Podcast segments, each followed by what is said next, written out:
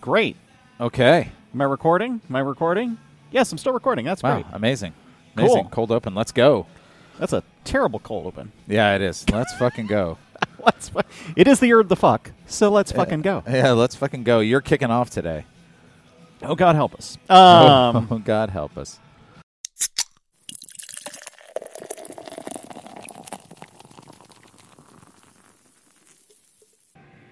Welcome everybody to Draft Politics. I'm your host Steven. With me here, as always, It's EJ. We're here up at Illuminated Brew Works, way, way on the northwest side of Chicago, up on Northwest Highway.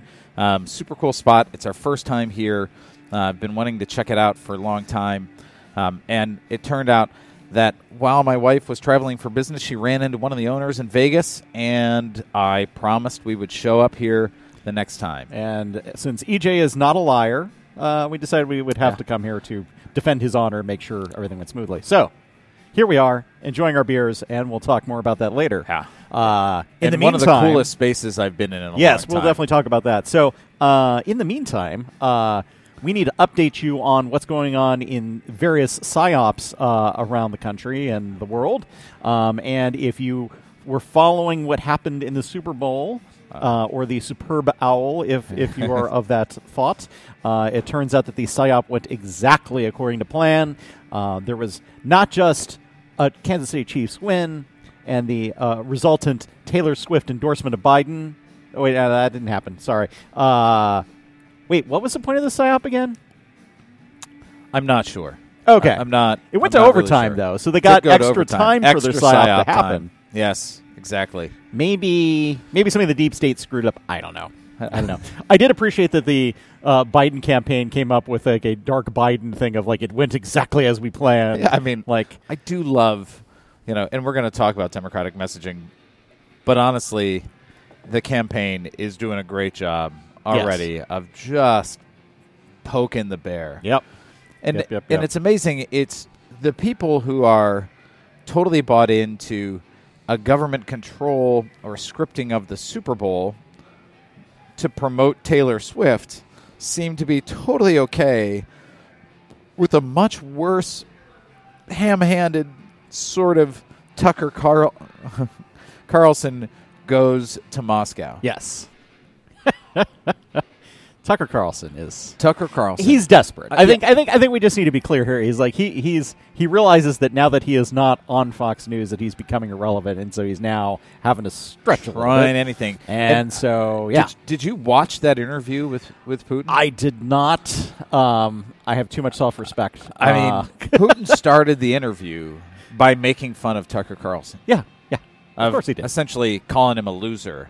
Let's carry on. And like Yeah, and and it wasn't Tucker just there for the interview and left. No, he hung out. He Yeah. hung out and like went shopping yes, and he was amazed. Did you see his amazement? yes. Um, this delights me. Um, he went to a grocery store in Russia and is like, okay, fine. Like, you know, oh, is it going to be radically different from what we see in the U.S.? Like, now I think there was some one thing that was interesting. There was you saw plenty of American products which nominally aren't supposed to be there because of sanctions. So how did that get there? So that's interesting. But Probably he Trader was Joe's. he was uh, astonished by the way shopping carts work there, and you're like, oh, well, they have special shopping carts there.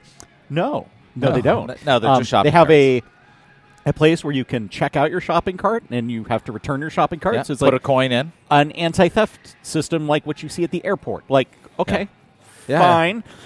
Amazed by that. Um, also, that they had an escalator for the carts, which if you've ever been in a grocery store in the United States, pretty much these days, Or an IKEA. or an IKEA, or any number of discount shopping stores, or what, like those are everywhere. So you kind of get the sense of like the degree of privilege he has. It's like the you know when they ask a president what's the cost of milk and they haven't been properly briefed and they're like, oh, I assume it is thirty dollars or I Yeah, assume it is fifteen cents. cents. It's like you know like like you have no idea. You've never you've never looked. Well, Um, well, and his all of his money, he should know what a grocery store is like because all of his money came from the frozen food section yes, of the grocery store as part of the Swanson, not Ron, yeah, empire. yeah. So unbelievable. And then he followed that on. I mean, the interview itself was fawning. I, I mean, It, it was it was borderline pornographic the way that he was. Uh, well, we won't even say it. we're not going to go that far, even though we're not bleeping things out. That would have to be cut out. Yeah. then later on, on his way home, he stopped to do an, another interview as part of some conference, and it was after the Navalny news came out. And we'll talk about Navalny later. But he was asked about it, and, and asked like, "Well, why didn't you talk to Putin about human rights or free speech?" And he's like, "Leaders have to kill people. That's just how it is. Leaders have to kill people." Yeah. And the thing is, he's not entirely wrong. Like that that is a part of what usually happens as a president is you have to make decisions on, you know, are we invading this place? Are we not invading this place? Are we, you know, and, and Sure. you know, all that sort of stuff. But like there is a definitely a degree of difference between uh, you know, that kind of part of the office thing and the just you know, assassinating random opponents uh, that you just happen to not like uh, because you're not in a whole democracy jam. Uh, but you know, Tucker Carlson not al- also not into the democracy jam. So That's true. That It's true. all fits. Um, so let's see. What do we want to do next? Um, want to talk about the Democrats? yeah, their- I mean, how they're talking about the election. So we obviously we're we're now in the year of the fuck. We're into 2024. We're into it's going to be a crazy year. Uh, uh, so there's lots going on. as, as Jon Stewart said when he got back onto the Daily Show, yes, the next nine months are going to suck. yes. And then went on to suggest, you know, or until the the coup is done, you know, so maybe longer than nine months. Yeah. Um, Jeez. yeah. so yeah. Um, and really, you know, the big problem that Democrats have is just that Biden's old. Well, I think it's two things. I think it is that it, it's that Biden's old, and I think it's easier to run a campaign against somebody when you're somewhat unknown, right? So, like Biden, like hmm. people knew something about him, but they didn't. They never seen him as president. So they didn't know what decisions he'd make, what he what he would do, what he wouldn't do, and so there was a lot of open room to kind of fill that in with your own mind.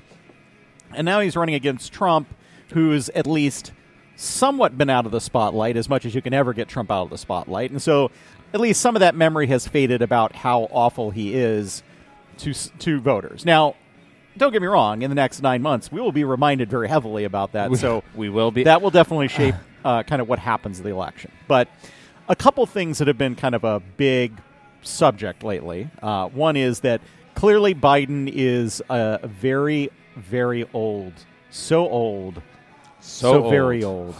um, and not in a good way. This is not one of these like, oh, well, you know, oh, he's wise got beyond his years. No, he's No, he's, no, he's he's just old. beyond his years. That's that's that's the concern. Um, and the biggest thing that came up uh, in the last week or so was uh, Robert K. Hur, who is the special counsel uh, doing the investigation of Biden's uh, documents, the ones that he had Right.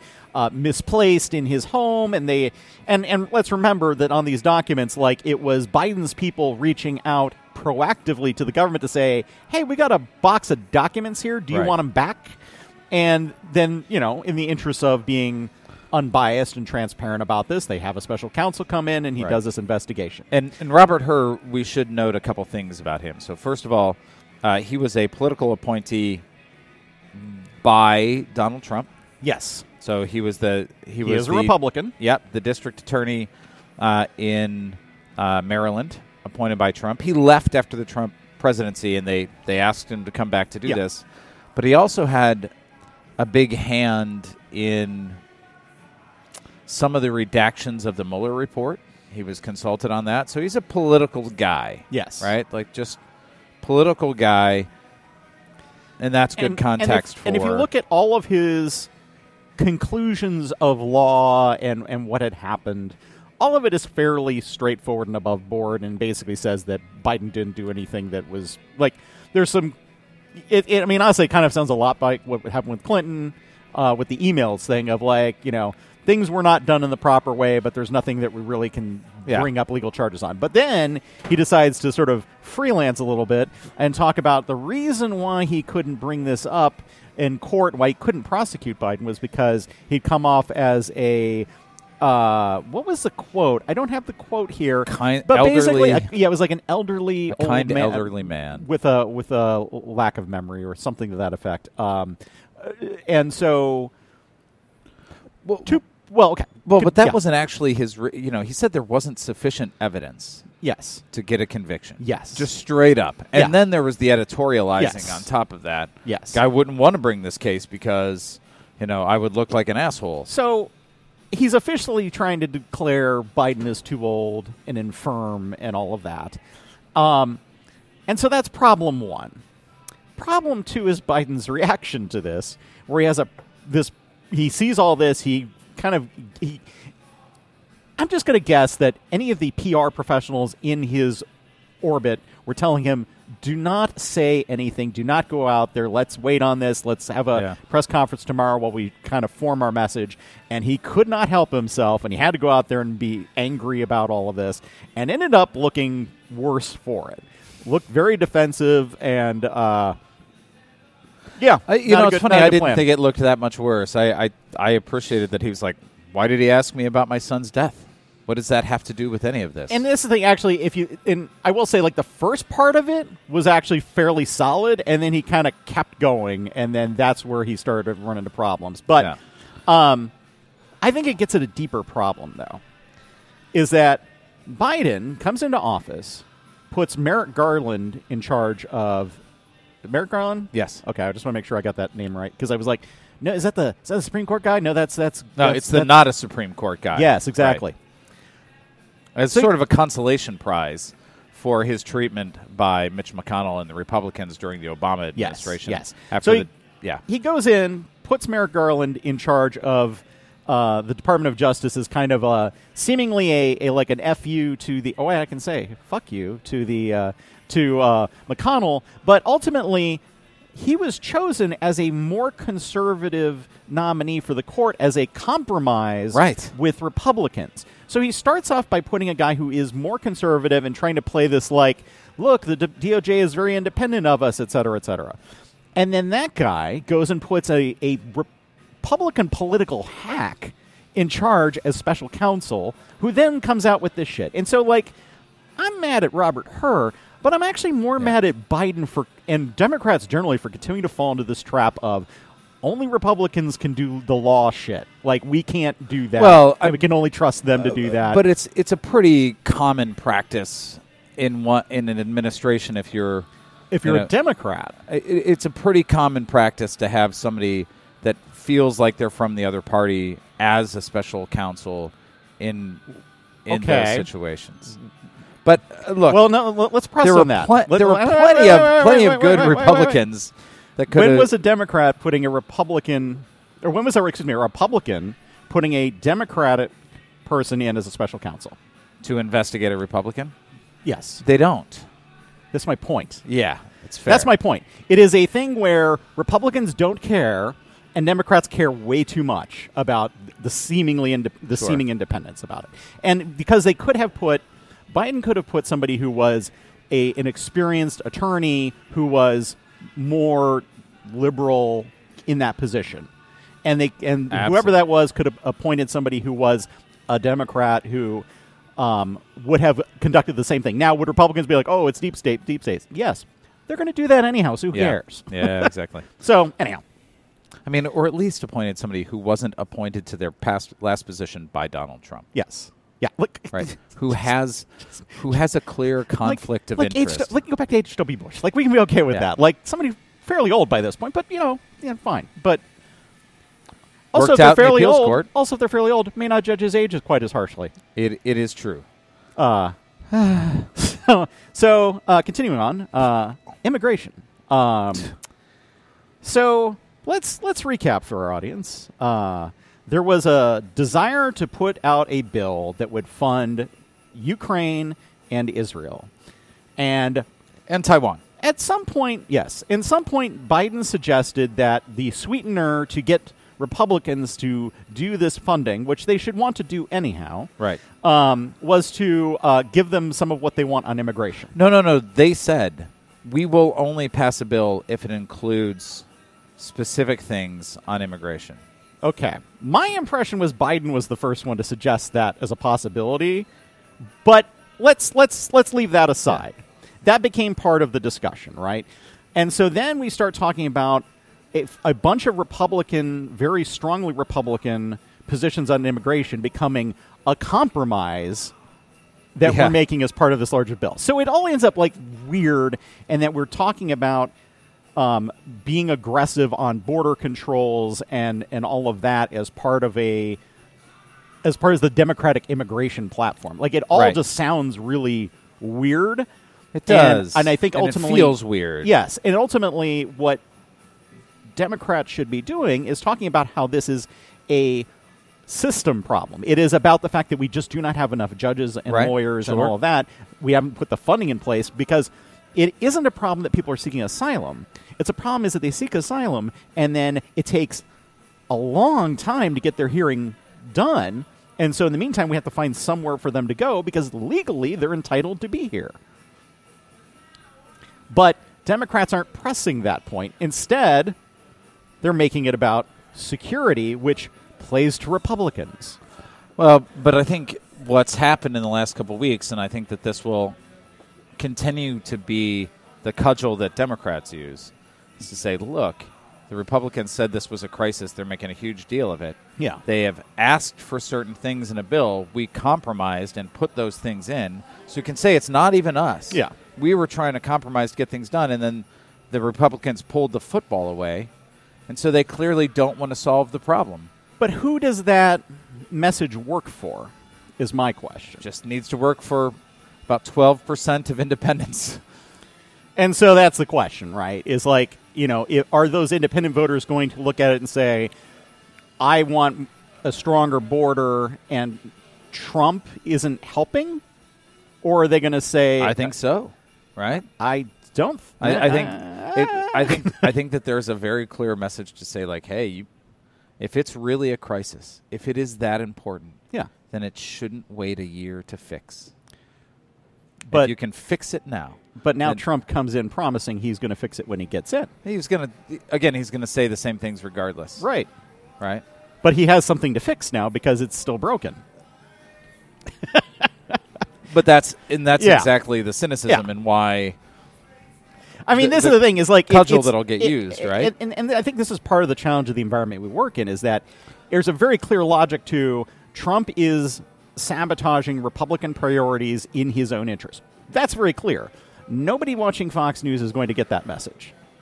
And and and that's that's the hard thing about the way our politics works right now is how do you communicate a message that's going to cross over into that that little margin of con- more conservative voters and bring them over to your side. all right. So that's uh that's uh that's my hot takes. I think But I'm out of hot takes now. Every every message has got a target audience, right? So those conservatives that are unsure about Trump, this isn't going to be the message. It's going to be the criminal message, yes. right? It's going to be they're going to be in that 35 or 40 percent of Republicans who said they won't vote for somebody who's convicted. And that's the thing, right? Is like how much all of the legal things weigh on Trump's uh, uh, how people think of him, how much that that that is the biggest thing. And I can see a situation where he's found guilty, in which case I think it's fairly clear that he would be in a losing position at that point. Um, I could also see a situation where he's exonerated, you know, for whatever reason. Like, you know, I mean, obviously, once things get into court, who the hell knows? Sure. Um, and then, which case, that would help him. Um, or we could have a hung jury, and then who knows? So, like, it's going to be. I hate that once again we're waiting on the legal system to try to fix a political problem. Well, and and maybe that's a good time to, to pivot. We were going to talk about um, the second the second district in, in New York and uh, Santos's old district. Yes. Um, that a Democrat won by eight points. Um, Tom Sw- Suozzi. Suozzi. Yes. So Tom Suozzi actually running on some of those kind of a little more conservative immigration messages as his test balloon and abortion rights. So great. Um, 16 point swing. So Santos won somehow by eight points, Yes. and the Republican lost by eight points. Yes. Um, huge swing there. Uh, brings the Republican majority down to three. Doesn't really matter because they can't run anything. Um, but you know, the, a good test balloon uh, for those uh, for those messages. And speaking of balloons, uh, Santos wasn't able to participate in the election because he was testing out his new balloon technology on the moon, uh, which he hopes to bring to market next year, uh, according to his Yes. Twitter. Um, but but the the side thing about the not side thing, but the the the point about Trump's legal problems is a good segue into all of the shit that's gone down in the last two weeks. Yes. around all of those cases. Right. And I have been wondering, like, does a fine in a civil fraud trial hurt Trump in the same way that a conviction in a criminal trial would? And I don't think it does, but it but it does it have an effect? Is you know how much that effect is? Well, and you know, and so what we got from uh, Judge Engoron, Justice Engoron, um, this week was the final judgment in this civil fraud brought by Letitia James, um, that essentially said, "Look, you have defrauded the people of New York for a number of years, and uh, you've earned." about $350 million more than you should have by lying about a number of things. And yeah, we've talked about it, and they're great. There's great analysis out there. Uh, the Midas Touch Network has done some great stuff on it. If you look at uh, Cleanup on Aisle 45, um, that's got a, a, a lot of great stuff on it. I mean, other people have broken it down in in much more detail. Um, but the big thing there is the money right? Yeah. So it's the three hundred fifty million dollars Plus plus interest. interest, which I Uh-huh. love. It's like and and each thing it's nine percent interest, and each crime, each instance of fraud has a different start point to calculate that from. Yeah, so I think it came out to more like 400 million when you did all the math, but it's Uh, something it's like a, it's an absurd amount of money. It's an Um, absurd amount of money. And so there's been a lot of speculation if you look is like about like how much cash on hand does Trump actually have? He can't use campaign funds for Right. The, he can use it for his legal fees. He can't use it for the actual uh, for this fines. or for the Eugene Carroll yes. settlement, yes, or, uh, which is award. another large chunk of money. Um, ninety million dollars, give or take, right? So Yeah. So it's adding up, people. that money has to be put into escrow or he has to find somebody who's willing to give him a bond Yes. Like, And keeping in mind for that bond, uh, he can't get a loan from any bank in the state of New York. it is absolutely true can't do business he can't be on the board or be an officer of any business doing real estate in the next three years um, in the state of new york Yes. Also, uh, if you are in the bond business, I would not take No, him up on this. not a- not a good, uh, his history on this not so good. not a good place so Uh, i mean there's you know 500 million dollars sitting out there that he's got to either put into escrow yeah, or essentially It's- it is no longer a liquid asset for him. right And, so, and it's not just the 500 because you also have to gross that up by 10 Yeah. or 20 percent while you appeal because that interest continues to accrue it Yeah. continues to compound and and there's a few layers to this, right? Because like that's you know okay, how much money does he have liquid, and can he afford that? Plus, he's trying to run a presidential campaign. If he tries to sell assets to pay for this, the commercial real estate market, which is where he's all invested, not so great right, right now. and so those have to go through the monitor of the organization yes, uh, uh, former judge barbara jones Yes. who really got the short end of this stick honestly because she's stuck there for another three years Right. Which means when he's going to make that sale and he's trying to, you know, and they're trying to do a valuation on the property, it'll actually be real instead of his usual bullshit. Right. So and there's a certain just downside of just the, that mark to market is because until he does that, it's a has a nominal value that he can claim whatever he wants. Once he tries to actually sell it, then we get to find out what it's really worth, and that could hurt him hugely. Well, and and anybody, if you're a good salesperson, you know when the other person is hurting. Uh huh. You think somebody's going to walk in and take sticker price? Oh no. As they said in King of the Hill, sticker price is sucker price. Well, you've got all the leverage. Let me let me throw you a little pivot on that though. Uh, if I was somebody in a foreign government who want Ah, to have a is true. tremendous amount of influence uh, with a possible future president, this would be a very easy way for me to bribe that person without is true. actually Yes. contributing So the Saudis are going to own all these buildings, Yeah. um, which leads us to If the one next. happened to control a sovereign wealth fund, yes, exactly. um, yeah. Uh, look, but we, we almost ran out with the two billion we gave this guy's son-in-law. Uh, that moves us into the criminal world, though. So starting with the New York, you know, I, it's it's really interesting how people have described this. So hush money payments, or you know, this is This is the Stormy Daniels thing, the right? Stormy Yep. Daniels felony f- uh, falsification of business records to influence the election. Right. Um, And, Look, this and that's the thing huge that's so funny about it is it's like it's not the actual payment itself; it's how the payment was done that is the problem. right. And what's really amazing about this, what what we need to, to keep in mind is like because we've had delays in all the federal trials, this state trial is moving forward. yeah. And it's going to start on March 25th. That's huge. Yeah. It's huge. He's going to be the first president ever to face criminal charges. Yes. He will be in court Yes. on March 25th. Yep. Yep. Yep. Yep. Um, unless, of course, you know he gets immunity. It won't matter. This Oh. is New York. Oh, that's a point. Yeah. Oh, there you go. Yeah. He's screwed. Uh, he's pretty screwed. He's pretty screwed on that. Now, the immunity issue is still up in D.C. in the January 6th trial, um, where the uh, the appellate court, the the Second Circuit, oh no, Yeah, that sounds right. um, ruled I'm willing to believe you. unanimously against Donald Trump in the absolute immunity. What was really interesting, though, is they wrote it in a way that said, actually, he was at, he said that presidents deserve this huge, broad immunity for anything that's inside of the bounds of their role. They can do all these things, and they wrote their opinion to say, we don't know about all that, but we do know that he's not immune from the alleged activities in the complaint, Yeah. which is really important. And it sounded a little like unfrozen caveman lawyer, right? He's like, I don't know about that, but what I do know is that you can't do that Yeah. thing.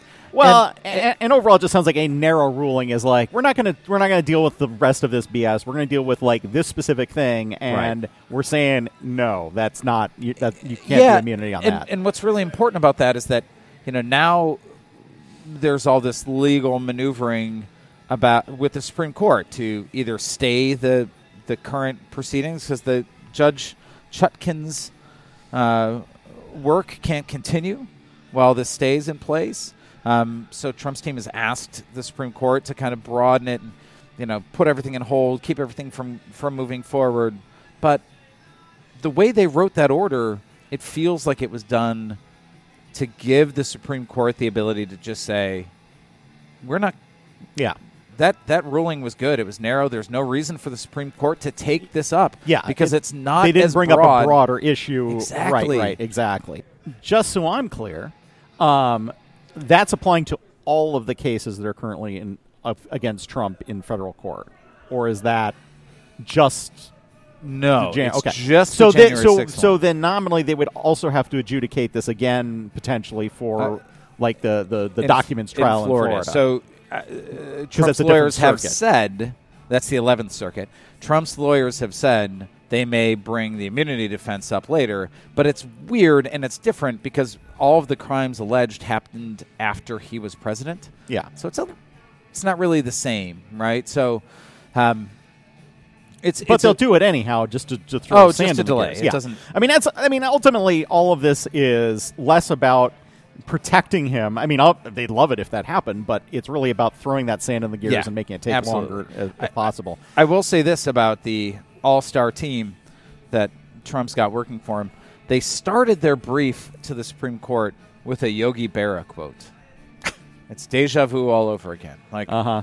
Uh huh. really, guys? yeah. This is the best you got? Yeah. And that's the best one you got? Like, couldn't couldn't go with like Robert Frost or No, uh, you know nothing. and we'll see as we as we you know continue on down. We've got interesting culture quotes woven into several legal things. Um, Florida, as we said, is kind of moving in this weird, weird way with classified documents and Judge Cannon making rulings that don't seem to make sense to anybody but her. Yeah, I mean, I, and the thing that's annoying is like I feel like that is the most clear cut case, but just because they drew the wrong judge, Yeah, it's a problem. And and and what's worse is that if ultimately because of how she runs that trial, he is found innocent, they can't retry him. They can't just say, "Oh, she ran it wrong. We need to do this again," because that would be double jeopardy, and you can't do that. So. Uh, we could be screwed on that one, regardless of how good the evidence is. But you know, we shall see. But here was my favorite. You know, Georgia has not been moving, partially because there's this big motion from the defense several of the defense folks, to get rid of Fani Willis and her lead prog- uh, prosecutor Nathan Wade because they were having some kind of relationship. Right. And I'll tell you, I, I look that feels bad. I, I don't. That feels like not great judgment. I don't know any of the legal, the the legal ramifications here.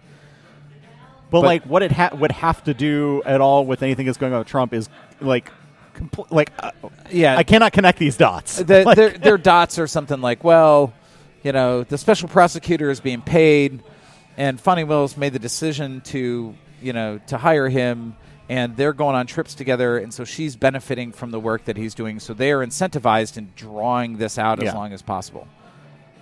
Okay, um, sure. So they've had these hearings, and Fani Willis was they had subpoenaed her, and they were fighting that subpoena, and then she just said, "Fuck it, I'm going to testify," and this should just be a segment. Don't fuck with Fonnie, because she got up on that stand, and she abused the hell out of those attorneys, those defense attorneys. yeah. she was confident. She knew her stuff. She It's like was she does this very for a clear. living. yes. Like I said, it's a bad look. Yeah. I, I don't understand the legal things. I I honestly believe that you should go out of your way if you're Fani Willis to to avoid anything that could you know derail the most important case of your career. 100%. Now, do I think she's being persecuted because she's a black woman? Absolutely.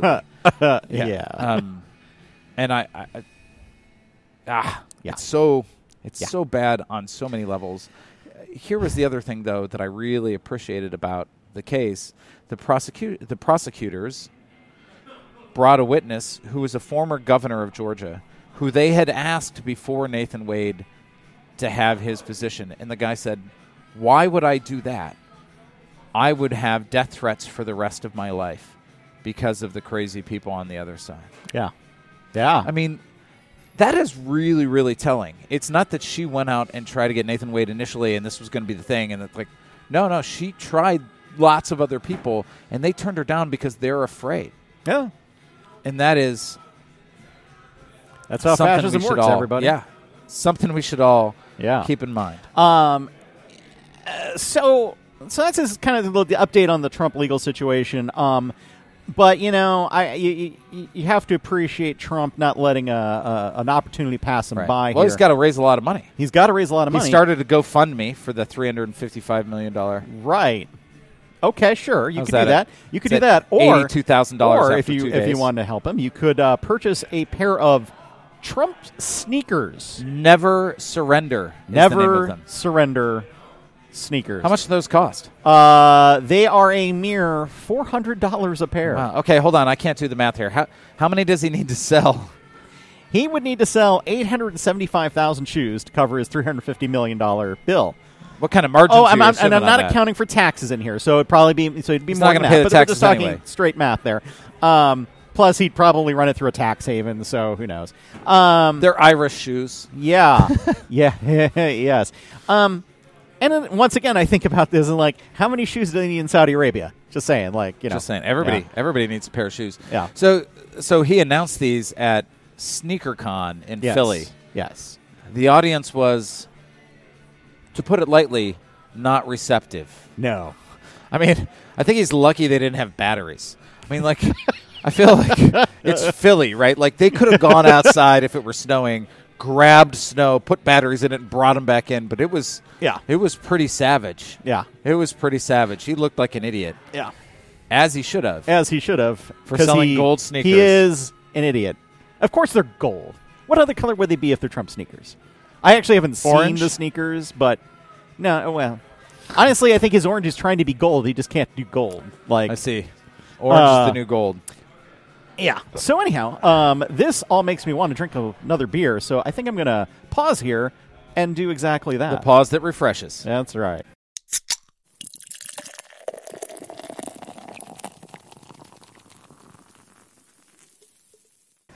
And we're back. We're back, everybody. we Hey, have can we check in on my friends at Project Veritas? Well, actually, I think we need to talk about beer first, man. Let's get. Oh, to yeah, yeah, yeah. Got- You're right, got- you're right, There's you're an order of operations this. I'm thing. Sorry. I'm so- sorry. You're As right. EJ mentioned at the beginning, this is our first time coming to Illuminated, and this is a very cool space. Um, it very much reminds me of the space that uh, Empirical used to have. Yeah. like the same kind of like nerdy edge to it, kind of a little like darker kind of like I'm drinking in somebody's garage vibe to it. I'm sure these garage doors open up in Yeah. the summer when In the, a good when way, the weather's right? nice. Like, this is yeah, nice. yeah, yeah, yeah. Like it's like your friend's little pirate brew lab that he set up. Uh, uh, you know, if you have friends who are like that, which I don't, but I imagine they'd be cool. Yeah. Um, They have it, the Cthulhu country flag up, which I really appreciate. yes, yes, they have Um, some, yeah, some beautiful, yeah. And so it's like an, uh, an Illuminati conspiracy theory kind of thing. I Bit of a cult, a sign that dash of a cult. ticker on it that just says Klaatu Barada Nikto. Uh, you know, it's it's delightful, is what I'm saying. So, how's your beer? Um, it's really good. So I started with uh, a beer called Beer Here Now, uh, which is a great, very descriptive name. Um, a double dry hop double IPA, as I'm wont to do. Um, really, really tasty. Good, kind of citrusy, um, refreshing, not so heavy. Uh, really nice. And then I moved on to a lager, which is which is good. It's a good solid lager. Um, they have a bunch of beers on here that I just can't drink because I have to get home, Yes. and they're in that ten to thirteen. Yeah, like I was looking at the Cult beer, which is a 10% stout with cocoa, cinnamon, marshmallow, and guajillo chilies, which sounds right up my alley. But um, I was in Vegas last week. My liver needs a little bit of a break. So uh, instead, I started with their Cherry Brainwash, which is still a 7% uh, sour ale, but quite Yeah. good. And then uh, sessionable. indeed. And now I'm drinking that Trust Lager, and uh, it is I, I trust it. quite good. It's a very little, good. A little on the hoppy side to my taste, Yeah. but that's just how I jam. Uh, but still a perfectly delightful representation of the styles. Uh, yeah, I, I mean, so this place is up on Northwest Highway. So let's say you live in the northern suburbs, Northwest, like, ah, this is maybe a little closer to. It's not as close as I, you know, like some of the breweries uh, to be because it takes a little longer to get to. But I, I would definitely recommend this to anybody in the city. Yeah. Um, And I really feel like checking this out in the summer would be cool. I will say though, finding the place is a little. It's in a kind of a weird corner of a like. There's like a a car, car wash? The it's sort of, Norwood like, Park car wash? So look for a car wash. Park your car on the street somewhere near Yeah. the car wash, and then you'll figure it out. and there's a wine store next door as well. yes, yes, And so it's just a single door. You'll see the sign that says brewery and tap room. There's a pride flag. You come on in, and it opens up in that sort of mid-century modern compression and expansion into this occult themed space, which I, I could just spend a lot of time here. The music's Yes. been great. A lot of a lot of punk, uh, a lot of rock. it's been good. It's been good. Really love it. Really So- love it. Now that we've done that, what was it you want to talk about? My friends at Project Veritas. Oh man. yeah, yeah, yeah. Let's talk about uh, what's going on with them. So uh, I assume because they are Project Veritas, they are sharing more truth with us. Oh yeah, absolutely, absolutely. Lots of lots of truths, lots of truths. So, um, in Georgia right now, there's a lawsuit going on brought by uh, the organization True the Vote. Pregnant pause for you to just assume that that's a complete lie. Um, talking about how all the machines are bad, like all the election. Not that the last election was stolen, but look how vulnerable it is. And a big part of their evidence they pointed to was, you know, some of the ballot stuffing, some of the, you know, mail-in ballot, you know, the reports by people saying like we saw big trucks of ballots that were, you know, go through then, and it was all things by Project Veritas, which spawned this whole set of lawsuits, but also spawned that movie from Dinesh D'Souza, 2000 Mules. And so Project Veritas was called in to testify here in this case, Yes. at which point they said, it's all bullshit. No, we don't have any proof Weird. whatsoever. So when called to uh, into a position where lying would put them in legal liability, they're like, "Yeah, we were lying." Uh, yeah. Uh, and and uh, this this is fresh in my memory just because um, I've got uh, uh, training coming up again for the election that's coming up in March. We've got our primary here, and uh, just want to reinforce that having worked as an election judge, uh, it's a lot harder to corrupt that system than people uh, give it credit for. Lots of personal liability if things are wrong. Lots of tracking of what's tagged and who has access to what and for how long do they have access to the thing and uh, it would be a tremendous pain in the ass uh, to do any kind of corruption with that unless you were operating at a very high level of the government. I, I mean, the thing that gets me about all of this is that everybody talks, right? Like, I, I got to tell you, if somebody brought me into a, a nationwide conspiracy to flip votes in seven states to make sure that Biden won, and I'm supposed to do some low level shit to, you know, stuff some ballots and things like there is no way I'm making it through four years without telling somebody. Right. There's absolutely no way because I'm like, yes, we Right. did that. Right. Yes. Like and and that would be the case for any big conspiracy. Yes. The only time you've heard about actual e- election interference, the conspirators were six people and two of them talked. Yeah. Right? Like Yeah. like when we look at that case down in South Carolina, like that's just how it works. Yeah. Like there is no deep state. We're all too disorganized and dumb to have a deep state. Not just Democrats, like Democrats Right, and Republicans. right. right. We're just extra Like, disorganized, yeah, but the average smarter but less organized. the average person is still average. yes, and, And we can't keep a all secret. and we all have this fundamental desire to to show how we're the cool insider. Like it's just like like Absolutely. oh, I know a thing, and and you know, hey, like some people are better at, share, at keeping things to themselves than others, but but once you hit a scale, this is like it's a totally unrelated thing, and I'm not going to give all the details of it. But basically, there's a thing where like if you took a random group of ten people. One of them's probably gonna be an asshole. like, one of them is probably gonna tell your secret. You know, it's just like it's just like you're just dealing with Yeah. the breadth of human ability and and behavior, and at some point, it's not going to work out. Super. So- okay, so FCC, you wanted to talk about AI, our new AI. Yes, our new. AI overlord. So, as you know, if you've been following the podcast, we've been bringing more AI into controlling our uh, messaging to you. Um, and so far, it hasn't really uh, done much, but it might someday. Uh, the thing that I think is more interesting right now is that uh, if you recall from previous episodes, there was a robocall involving Joe Biden's voice. And so they simulated his voice and called a bunch of people. Now, it was not a particularly great simulation when you actually hear what it sounded like, but this led It the was FCC funny. it was funny.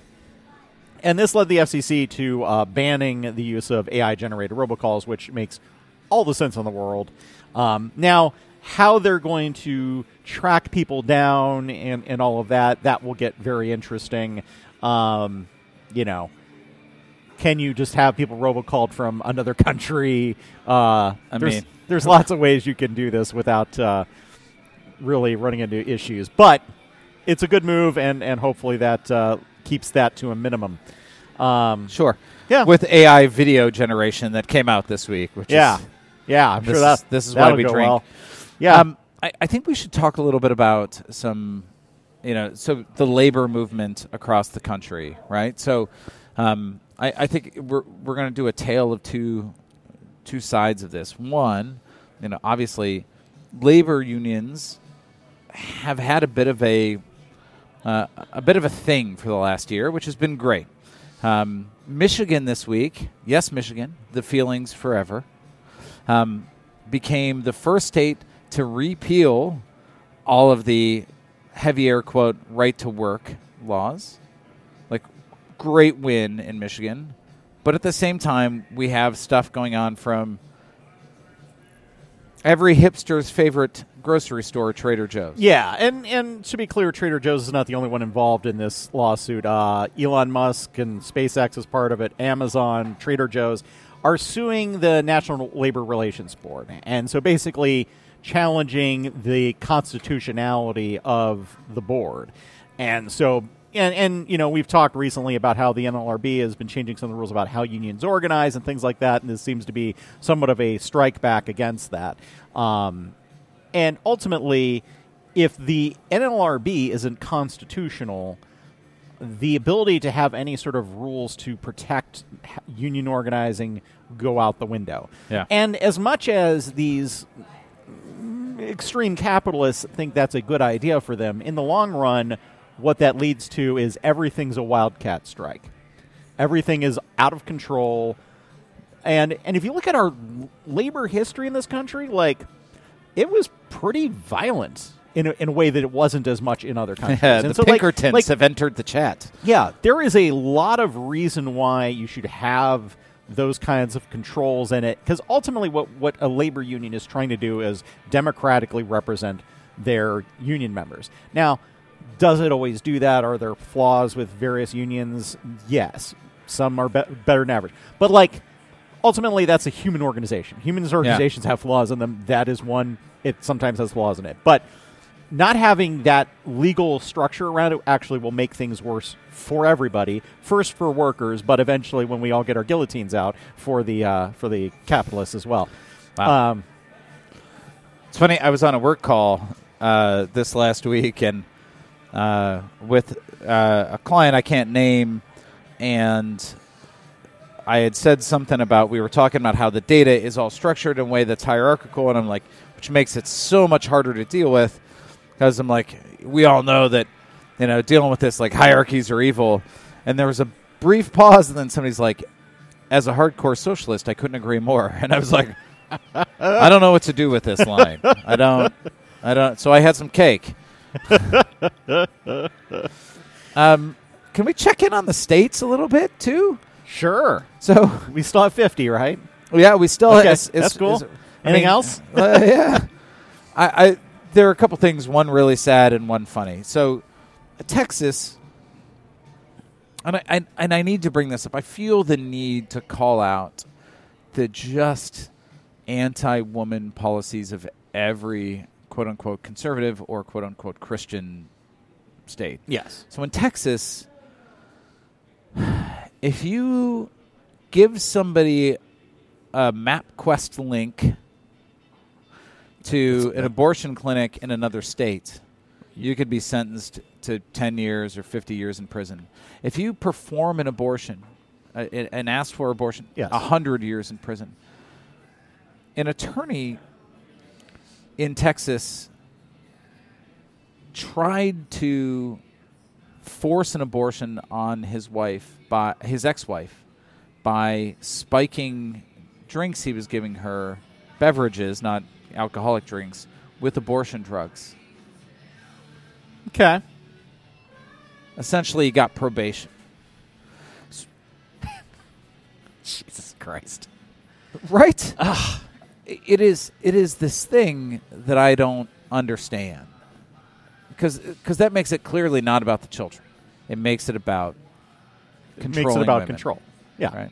Um, and it's the same, you know, in my mind, it's the same vein that says we're going to raise, you know, fifteen million dollars to put two commercials about Jesus on the Super Bowl instead of helping people, Yeah. right? Yeah. like it's the same, it's You the same vibes. that whole thing, man, like, i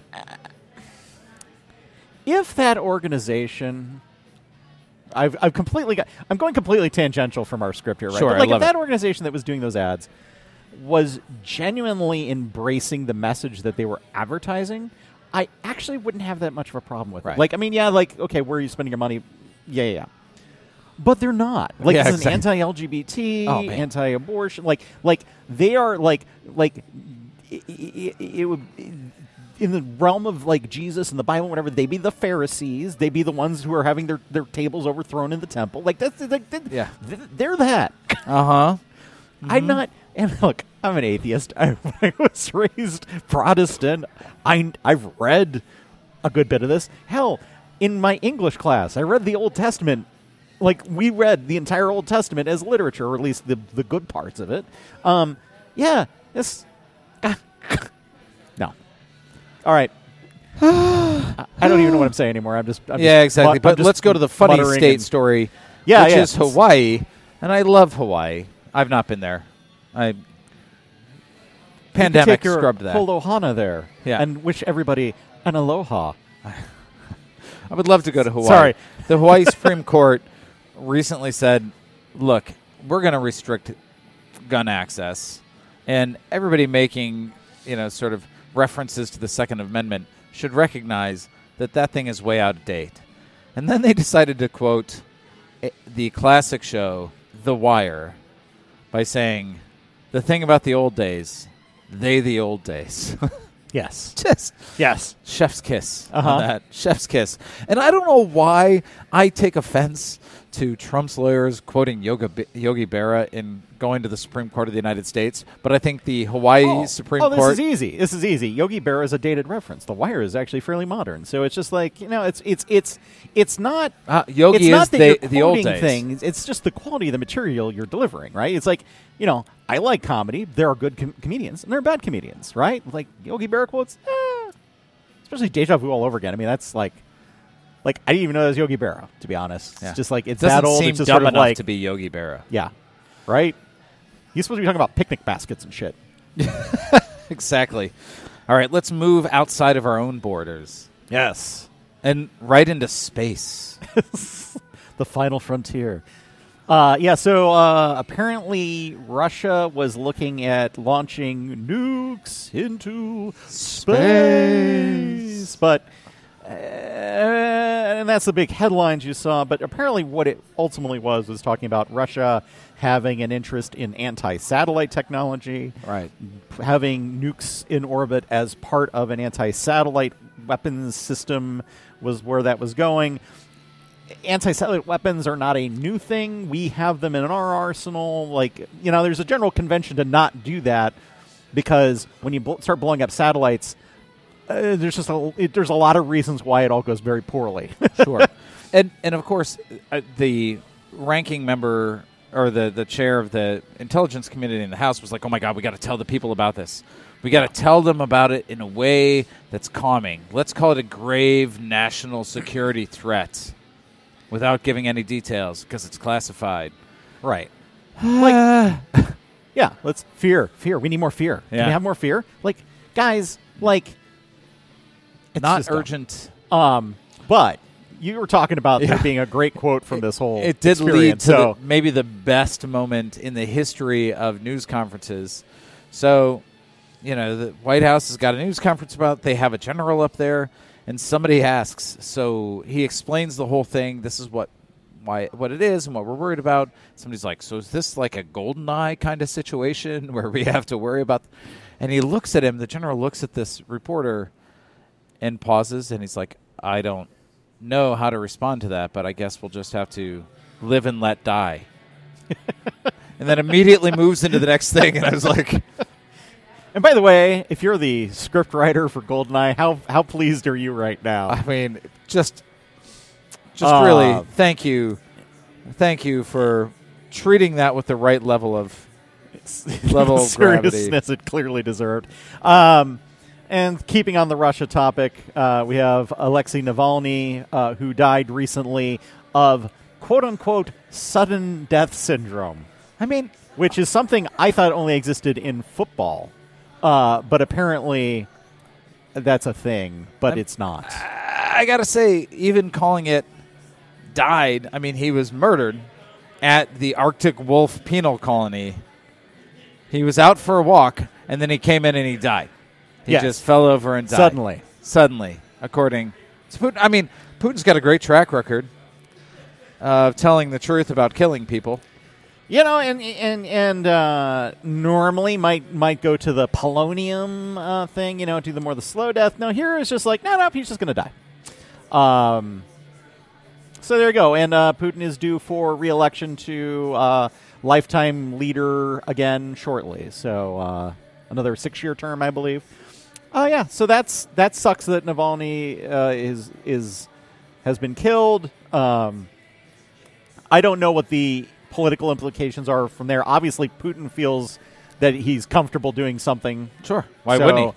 That's yeah, and I Well- guess that's the question. But Well, and then so in the immediate aftermath of that, two two points I'd like to make. One is uh, in a press conference about it, Biden, who they claim has a terrible memory, was asked like, "Well, didn't you say that if Putin did something and killed Navalny, there would be repercussions?" And he immediately turned around and said, "That was three years ago."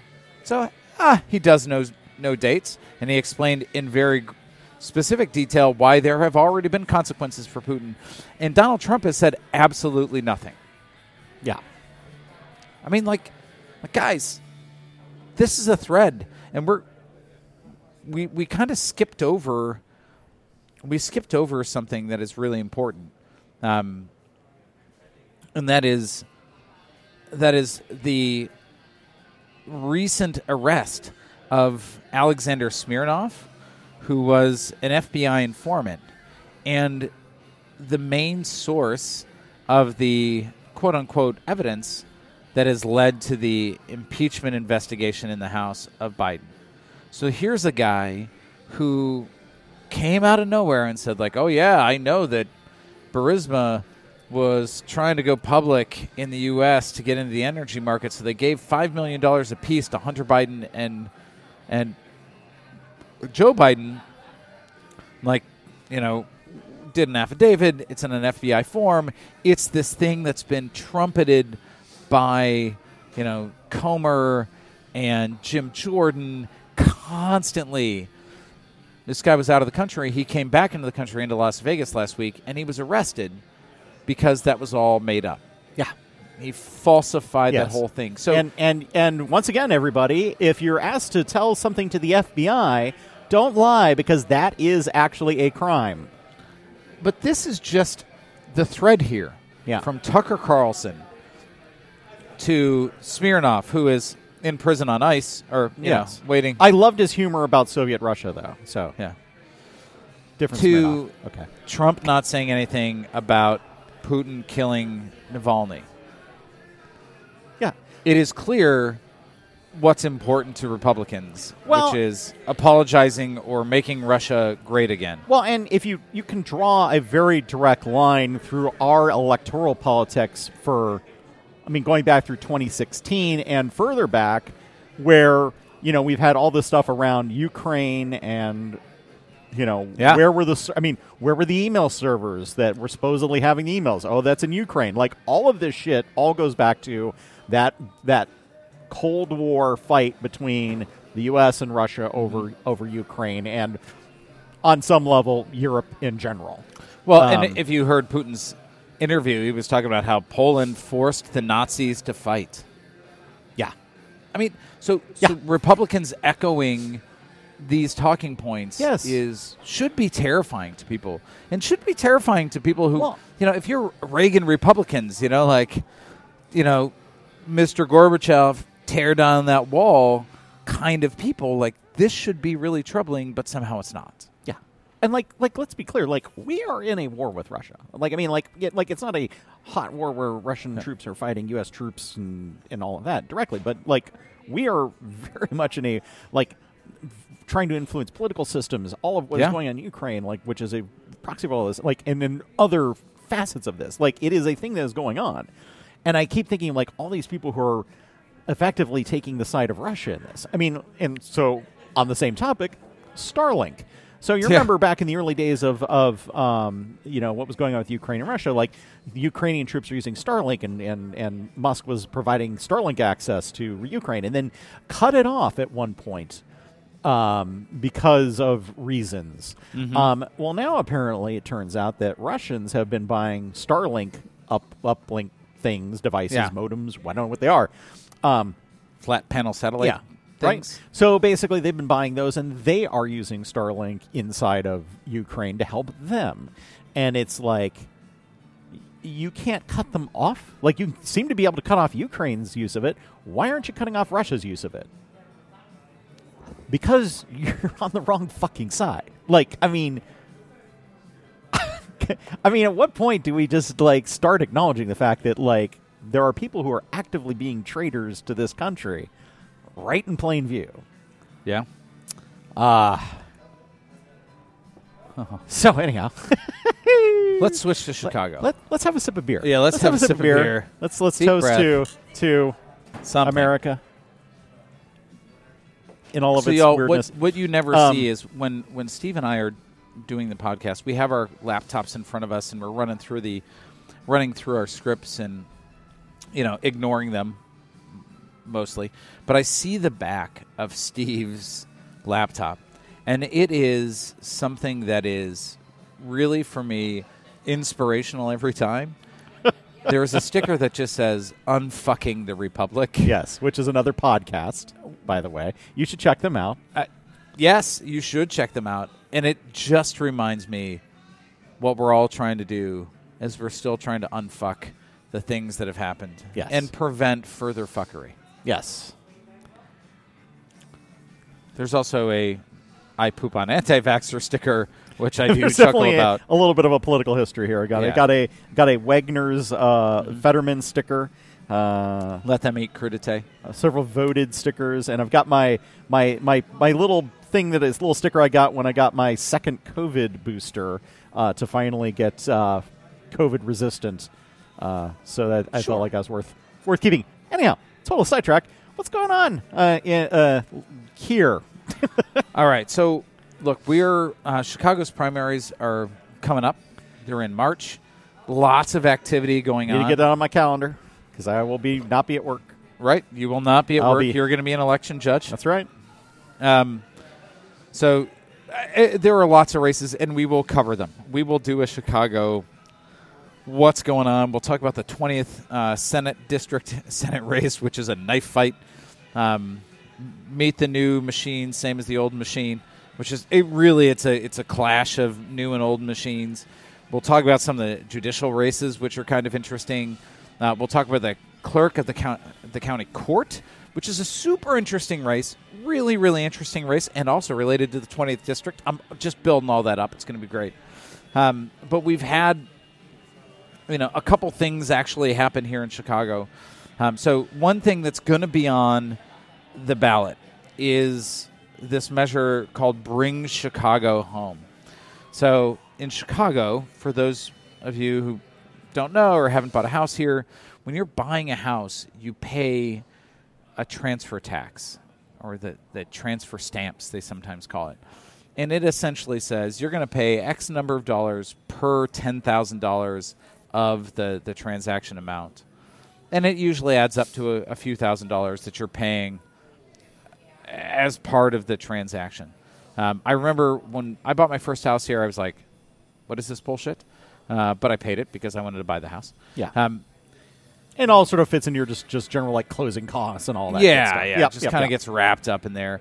But the there is a proposal out there that essentially would change the structure of that to charge transactions that are greater than a million dollars more and less than a million dollars less and take the difference in revenue generated from those transactions and put it into a fund specifically to deal with homelessness. And it would probably be about $100 million. That was the projection. Who knows? Um, now, the way that state law works, uh, the city council can't make that change on their own. They could either push it to the people in a referendum or it could be done by the state legislature. The state legislature wasn't going to do it. It is now in the hands of the people. It's going to be on the, the ballot. Um, and the way that this is all going to work, ostensibly, is that um, there will be a, a, a period of time where people can be nominated to be part of the board that makes a decision about how these funds are dispersed. And then the mayor will pick from that group of people to put people on the board, and then they'll choose how to do it. It's a little murky. If Well, I'm, and I will say, honest. ultimately, all money is fungible, right? So if we if we if we take in money from one thing, that allows us to reduce the amount of money we put into something. Well, so so like the idea is that it's supposed to be only the amount that's above what's currently collected. yeah. So Uh, but yes, Anyhow. money is fungible. Um, it's a really interesting thing, and I wanted to ask you about this because, like, hundred million dollars at the end of the day is not a lot of money um, for the number of homeless that we have in in Chicago. But and and like I I look at the the sort of situation around it, and I'm like, ah, that feels a little undefined for how I like money spent. But what what are your what's your take well, on that? And that so I think it's important to note that like the way this is because it is setting it up as a progressive tax. What you see is any property sold for less than a million dollars, you would actually see a decrease in this tax for you. which would cover It's a the fee. It's I- not a tax. yeah, sure. Um, but whatever that is, uh, you would see a reduction if you Yeah. have a if your sale is under a million dollars. If it's over a million dollars, you would see an increase. Okay. And a graduated increase. Yes, and a graduated increase at that. Um, as far as the amounts and all that, like I think, I guess part of me is has an anxiety around how how much we are trying to create this notion of we still have this philosophy that cutting taxes is a good thing. I and like like baked into anything, even if it's coming from a left perspective or a liberal perspective, you're still trying to suggest, oh, we aren't going to raise taxes on most people, just these people, and we're going to reduce your taxes. Like, how about we have everybody paying and and you know, I think you need to have a regressive tax rate. Obviously, I say obviously, although many people don't seem to get that, but like. That's the thing I got a little bit of an issue with. But I mean, I think $100 million a year going toward, if it's dedicated to fighting homelessness, Yeah. I think is good. Ultimately, what it comes down to is decreasing the cost of real estate. And the challenge is, is if some people have real estate as an investment and other people need it as a place to live, it's always going to be in tension. And I don't know how you fix that. Yeah, that's true. And and just the the details here is right now under a sale under a million dollars, all sales are 0.75 percent. Yeah. is that tax rate? If you're or the fee rate, if it's under a million, that'll drop to 0.6. If it's over a million, the value from a million to a million five will be at two percent, and over a million five will be at three percent. Yeah. Um, I, and look, I, you know, there are all kinds of stats out there by people in for and against. You know, what percentage of things like are you know rents going to raise because people pay more for this? I mean, landlords are going to raise rents if they want to raise rents. That's just how that works. Um, it is it is really interesting to me um, how the messaging is playing out on this. I, I think in the end it's not going to pass. It's at the very end of the ballot. Um, I think that it's muddled enough that people aren't going to understand. Um, I I personally am going to vote for it. Um, I I wish to be in a position to sell a place for a million dollars or more, or buy a place for a million dollars or more. I don't see that I will be. Um, but I you know I don't want to be. I want I like I mean this is the thing and, and know, getting back to what I was saying is like ultimately the way that we fight homelessness is by making property more affordable. And so if I end up losing a little bit of what, you know, that money I would get back for my nominal investment in my property means that somebody else can afford to live, like that's what I want. But I know that's a hard it's it's hard to argue it and uh, and hard to structure it that way. So anyhow, there you go. Um, Awesome. I Bring think we Chicago should home. end on a warm and fuzzy topic today, if that's okay. shot with you. spotter. Oh, we forgot about ShotSpotter. Let's talk Shot about ShotSpotter. Okay. Shot spotter is one of these amazingly bad technologies that the city signed up for. So if You go to a bar and you just yell shots, shots, Yeah, exactly. shots, shots. everybody, and that's being a shot spotter. Yeah, exactly. Then the the Malort girls show up. Yes. I guess. So, so if you're driving around some neighborhoods in Chicago, you may see a like a, a a pole on a corner with a light, and then there's an extended pole above it, Yeah. and it's this technology There's called flashing ShotSpotter. blue light on it Yeah. to let you know you're in a questionable neighborhood. Yeah, basically. exactly. I can see one from my bedroom. Yeah. Really. And the idea is like this technology is supposed to use acoustics to detect when gunshots are fired to route police there.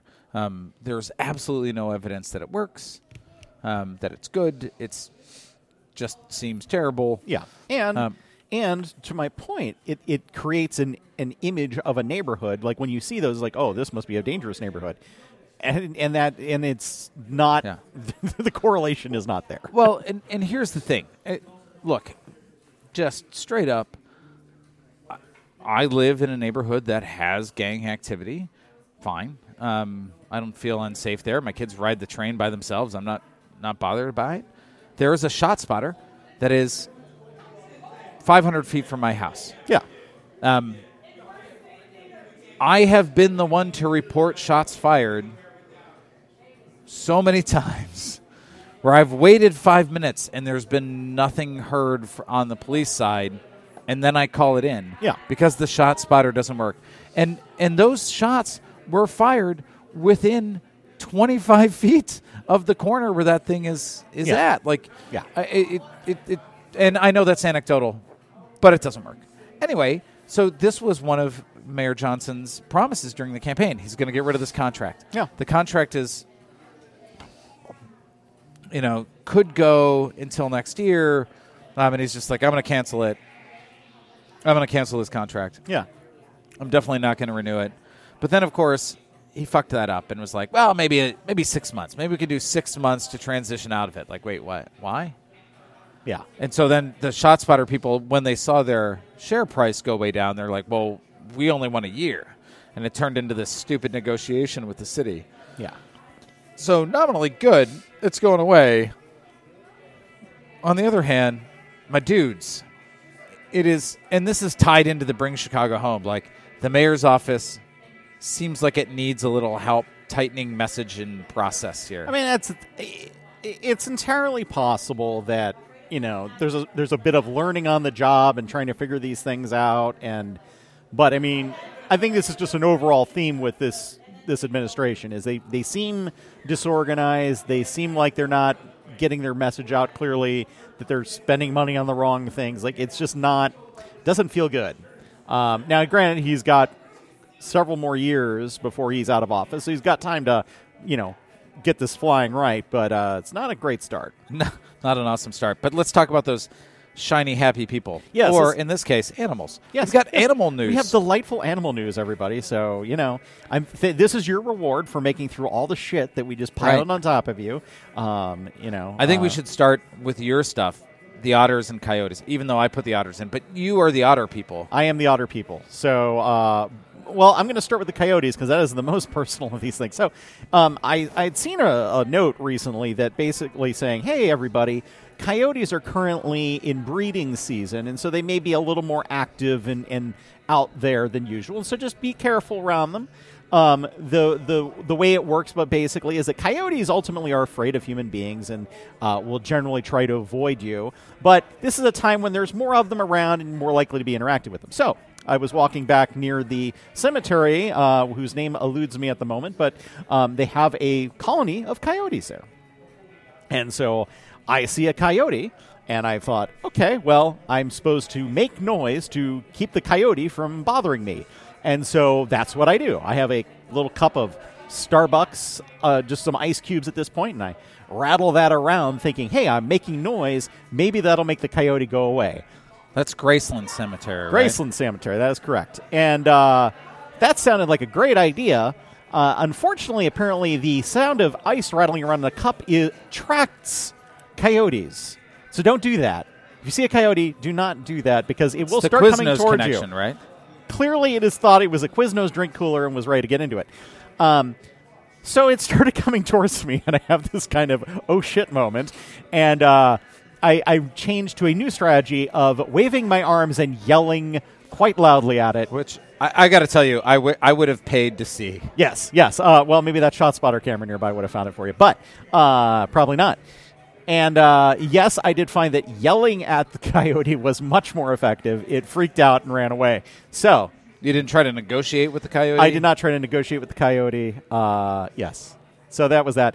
Um, we have new otters. Um, I know we have new otters. I don't know if there's anything else you want to say about the new No, otters. it's just but new otters. We have new are otters. awesome. Uh, uh, they're at the aquarium, the zoo. I Where are think they they're. at?